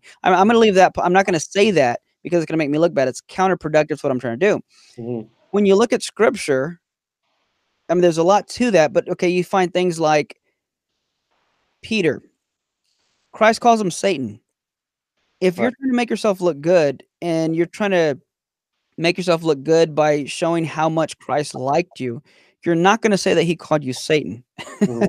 because it's going to be counter and uh, productive to what you're trying to do. But if you so if you include that, historians are likely to say, you know, that's probably true because if they're making it up, they're not going to invent something that makes them look bad. We know Right. this because even with the pharaohs, they you wouldn't you're not going to find anything negative written about the pharaohs because you would be killed because they don't want anything embarrassing written about them. Um, there's a lot of little examples like that. Um, little indicators that point to the genuineness of particular portions of the scripture. absolutely right. Even Especially in have, those important areas like the women finding the empty tomb, given the social status of women, that would not have really helped their case if they were trying to make their story believable, things like that. Right, and uh, and then of course the number of manuscripts we have are, are I mean it's just uh, I think Gary Habermas called it an embarrassment of riches of how Hmm. much we have uh, versus other uh, ancient texts that we have reasons to believe. Okay, yeah, this is what they said, and then when you look at Christianity, it's like it's like over a mile high of just of of just manuscripts we have to go off of, and there's a lot of a lot to just showing the validity of this stuff of like wow it's it's when you actually study this stuff because most people who make these claims and this is why i go back to what i said earlier i like to ask them why they believe that. Because it's like okay so who have you studied? How many books have you read? Uh, so when talking about the soul someone said well there's just no condition at all i said oh, okay well and i said well knowing that you're someone who is educated and you're someone who is not going to believe something unless you've looked at the evidence for yourself and they're like yeah i said okay and i took out my pen and i kind of clicked it and i said uh, give me the, the the top three books you read on the existence of the soul and who are the authors because apparently it's no good definition. And then they say, well, I, well, you know, well, I've seen. uh, Okay, so you haven't read. Okay, that, that's that's fine. Maybe you just misspoke. I said, um, so you said there's no good definition. I said, give me the top three definitions or who are the ones that gave them, and why do you disagree with these definitions? In other words, he had nothing. So Right. uh, it's it's really a bluff. So when people are saying, "Oh, there's no good reason to believe that," I said, "Why not?" Because it was written by men. Okay, so if you wrote that statement in a book, I, I should no longer believe it because you wrote it. No, of course not. So yeah, it, it really it's it, there's a lot of bluffing going on, and and admittedly from both sides. Bluffing, that's that's for sure. I'm one guy said he was uh, there's no there's no good arguments for God's existence. I'm like, so if you studied the arguments, you have responses for them. So you know, and I always ask, you know, and I I'm I'm very unlike a lot of presuppositionalists. I I actually do in certain contexts use the cosmological argument, and I I've asked people because I believe the argument's valid. Um, I ask people, so so give me a demonstration of the falsity of of the the first premise that whatever begins to exist as a cause. You know, give me a counterexample to that. Um, most people, I'd say, they don't even know what the cosmological argument is. hmm So you have this common mantra that there's no arguments, there's no evidence, but then when you push and prod, um, many people haven't even taken the time to look at into what's actually there. So Absolutely. Yeah. Yeah. absolutely. Yeah. Um, what about uh, we'll do we'll do two more questions and then and then we'll we'll wrap it up here. Is that okay? Sure. Okay. Um, uh, what about By the way, real fast because we're talking about the mantra and the bluffing.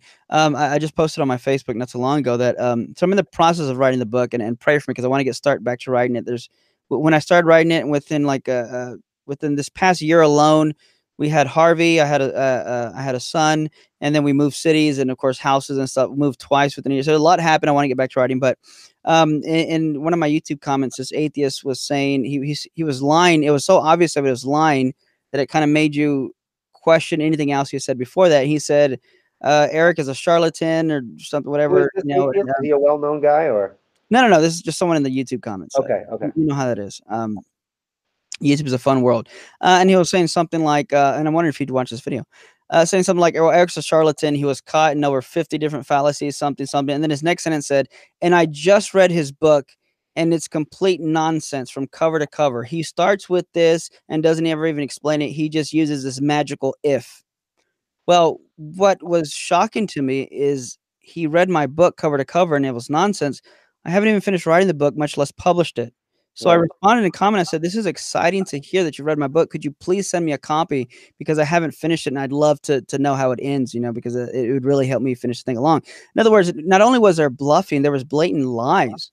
And what's incredible is mistaken you for someone has done this, by the way.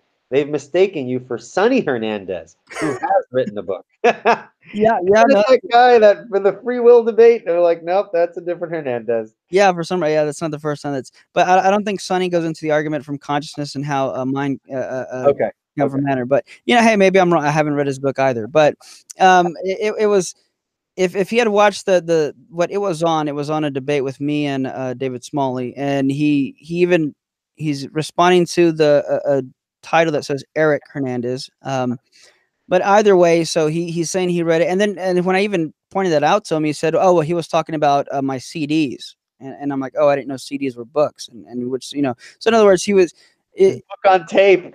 He has, right. he has to maintain his integrity. So so he could have in, other words if it were if that were the case that you're saying he could have said that but no he just doubled down on it um so Mhm. not it was just blatant lying what's even crazier is when I shared the picture of course I blurted out his uh his his name his full name although his part of his name was um uh consistent standards or something like that which I thought was very ironic Yes. uh there were some atheists saying well is he wrong is he wrong I'm like are you really trying to defend this guy who's blatantly lying and rather than you know being objective and being like yeah he shouldn't have done that or said that you're going to try and defend him but anyway so yeah lots of bluffing uh, sometimes lying unfortunately and and neither side should do that Right. Okay. Um, what about the claim that the Bible um, and science don't mesh well? I mean, the Bible mentions, you know, four corners of the earth. Uh, it has it has a very uh, primitive cosmology, and so how can you derive scientific truth from the Bible? Or even if you're not trying to do that, the Bible just seems to have an incorrect view of the cosmos, even though there's some elements there that okay, I see how that makes sense. But you know, what's up with the four corners of the earth? These kinds of things. How would you respond to you know that idea that the Bible has kind of bogus uh, descriptions of of the universe, and so it's really not a book that can be trusted? Um, yeah, well, it depend. Again, I'd always, I always ask the person, you know, give me an example. What do you mean by that? Um, but one thing is, well, first, okay, the Bible's not a scientific book. So to say the Bible and uh, however you put it, let's say the Bible and science don't go together or something, I would say, well, it's kind of like to me, it's like saying, well, arithmetic and the Bible don't go together, or geometry and the Bible. You know, it's the Bible's not intending to teach science. And I, when I ask for I, the reason I ask for examples is because, like you said, you know, four corners of the, ear- of the earth, they're going to point to things that they have no idea what they're talking about, nor the, do they understand context. Um, I heard Aaron Ra the other day debating um, uh, Tyler Vela, who I think did a great job, by the way. Uh, and Tyler's someone, you know, I even disagree with some stuff he does, but Who is this? What was this discussion? Tyler Vela had a debate um, with Aaron Ra. Okay. Um, I think this very question about science and faith, uh, and I encourage people to go to go look at that. and you said Tyler did a great job. Oh, absolutely, yeah. Uh, Yeah, uh, I'll did check it part of the mentionables conference, and um, uh, free, free shout out for you guys. Uh, the, and I'm not being paid to say that. Um, uh, no, he did, and Aaron, so he brought up the portion where Christ was saying something like, uh, "What goes into a man doesn't defile him; it's what come out, what comes out." And he and I laughed when I heard this objection. Aaron saying, "Well, that's not true because if I drink battery acid, that can that can mess me up. That's not scientifically accurate." and I thought to myself, "Does this guy seriously think Christ is trying to teach nutrition?" In in what he said, that that that was his big objection. Well, well, have you ever heard Aaron Ra's interaction with Matt Slick?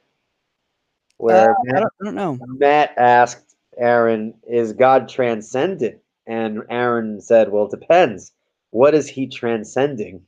and Matt was like, "What?" I don't think he understands Christian theology very well. Yeah, there's. I mean, he's from what I hear, he's good at science, but uh, uh, mhm. most of what he does is philosophy. When he starts attacking things like scripture or theology or context, so it's it's it's like one of those things that it's so sad it's an objection. But uh, uh, so, in other words, going back to the context issue, when okay, Jesus said, you know, when Jesus said, "I am the door," no one's going to say, "Oh, look, he was wrong. He doesn't understand biology because doors are made of wood, and he's clearly not made of wood." As absurd as that sounds, that's the equivalent of 99.9% of the objections I, I hear when it says the Bible is not compatible with science or something like that. One, the Bible's not trying to teach science. Mm-hmm. Two, virtually any example you give me is going to be you either not understanding the principle, what's being said, or the context, uh, and you're you're failing to understand it's not a a is we're, we're not teaching botany here. It's not teaching cosmology here. Um, now there are implications drawn from scripture that we can look at.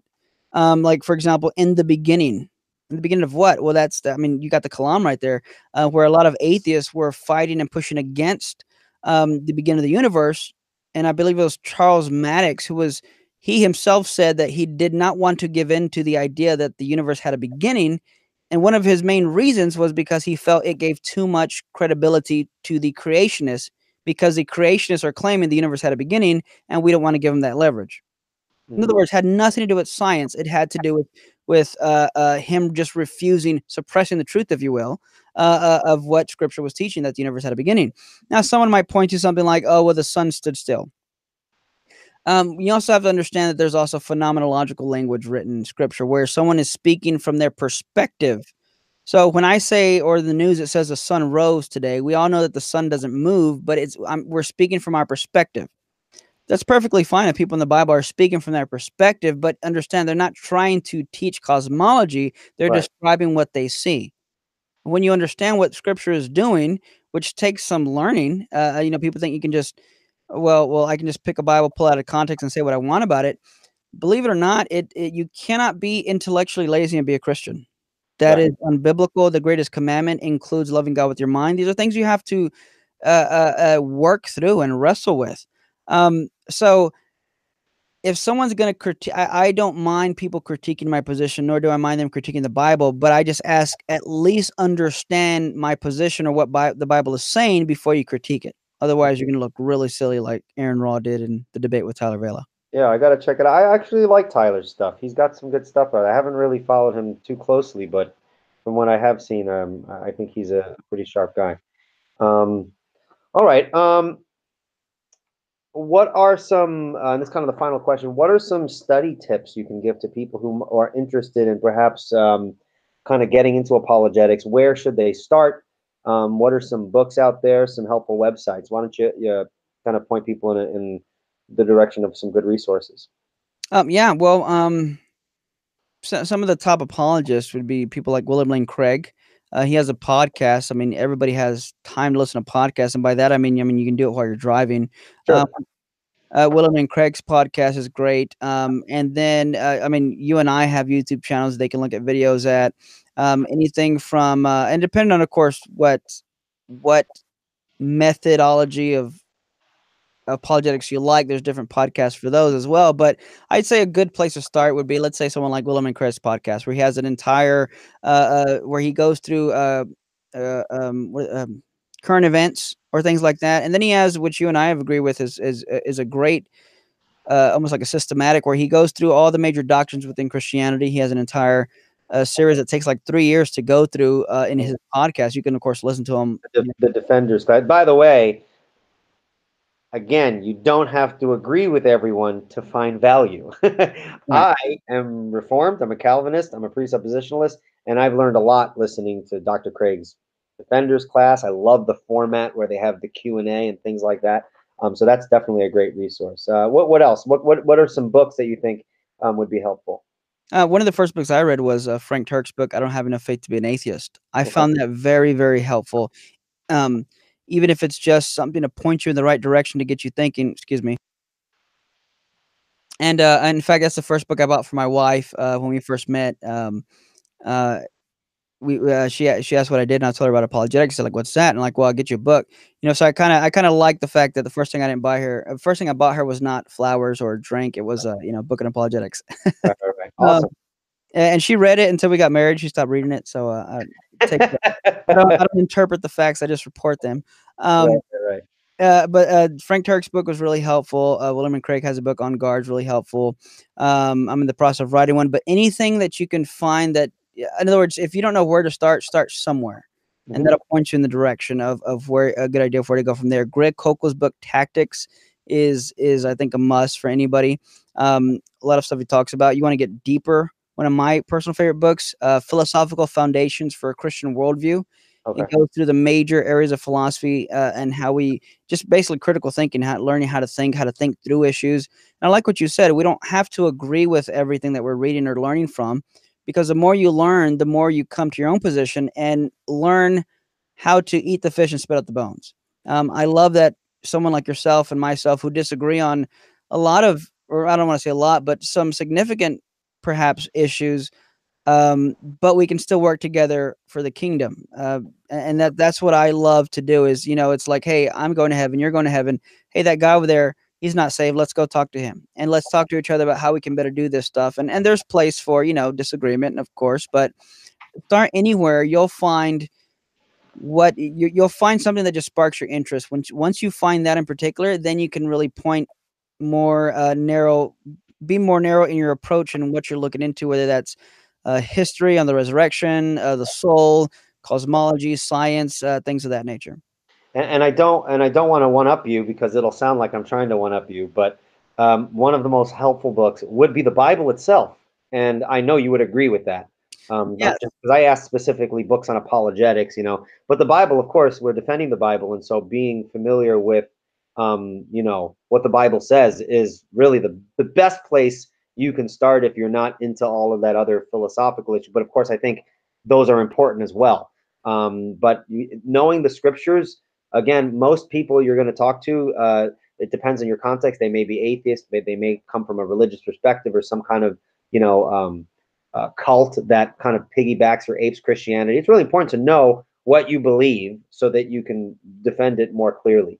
Um, but of course, other books as well are, are very helpful. Um, if, if anyone is interested in presuppositional apologetics, um, you would find um, presuppositional apologetics by Greg Bahnsen, always ready um, by Greg Bahnsen. Um, some of Van Til's work, you can find those on on um, on Amazon. And I'm not sure if you've read um, Eric any presuppositional uh, books. Perhaps the books will explain it much better than I have. I my brain is like jelly right now. Um, uh, although I find this super interesting, I feel so exhausted right now. so um, if I haven't explained my position uh, uh, clearly at all, um, you should check out those books. Whether you agree with it or not, they'd be super helpful. Um, Bahnsen, uh, of course, uh, has some really good stuff too. So um, a lot of resources out there, um, guys. If you like these um, videos, I'm going to try to get. I think I have Dr. Kirk MacGregor coming on. Uh, uh, I think it's next. Uh, I think it's this upcoming Monday, if, if I'm not if I'm not mistaken. We're going to be talking about um, his his books. Um, one on Luis de Molina. If anyone's interested in Molinism uh, conversation, um, Eric and I have had that discussion on the Apologetics Live uh, podcast as well.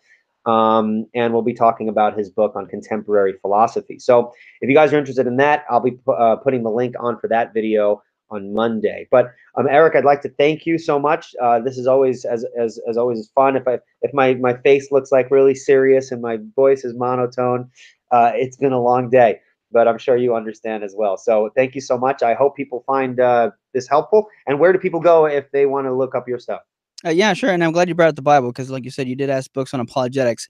And of course, we would both hope and assume people watching this are already reading their Bible. And of course, amen. you make a very good point of that. Yeah, you, you can't defend what you don't know you're defending. Um, and that's always where And I know you know that. I wasn't trying. I, I we all know that. Obviously, we, we need to know scripture. yeah no absolutely but well, I, I trust you it's just you know there's there's there are certain there can be some People. christians who uh, not just pull scripture out of context but know how to pull videos out of context sure, Uh, absolutely. I, I yeah so i just wanted to say that not for you but you know hey whatever.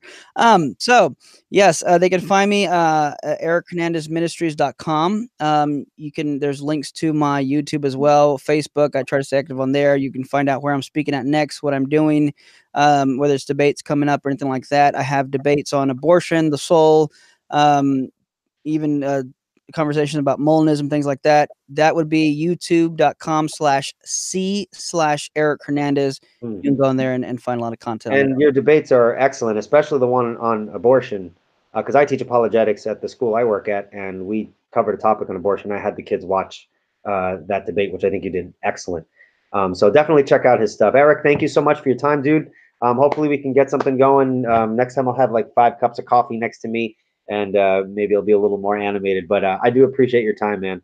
No, thank you very much. And, and yeah, same here. And I, I appreciate the time. Appreciate you having me on. And yeah, it's been a long day for me too, because yesterday we did that late night discussion as well. So Yes, yes.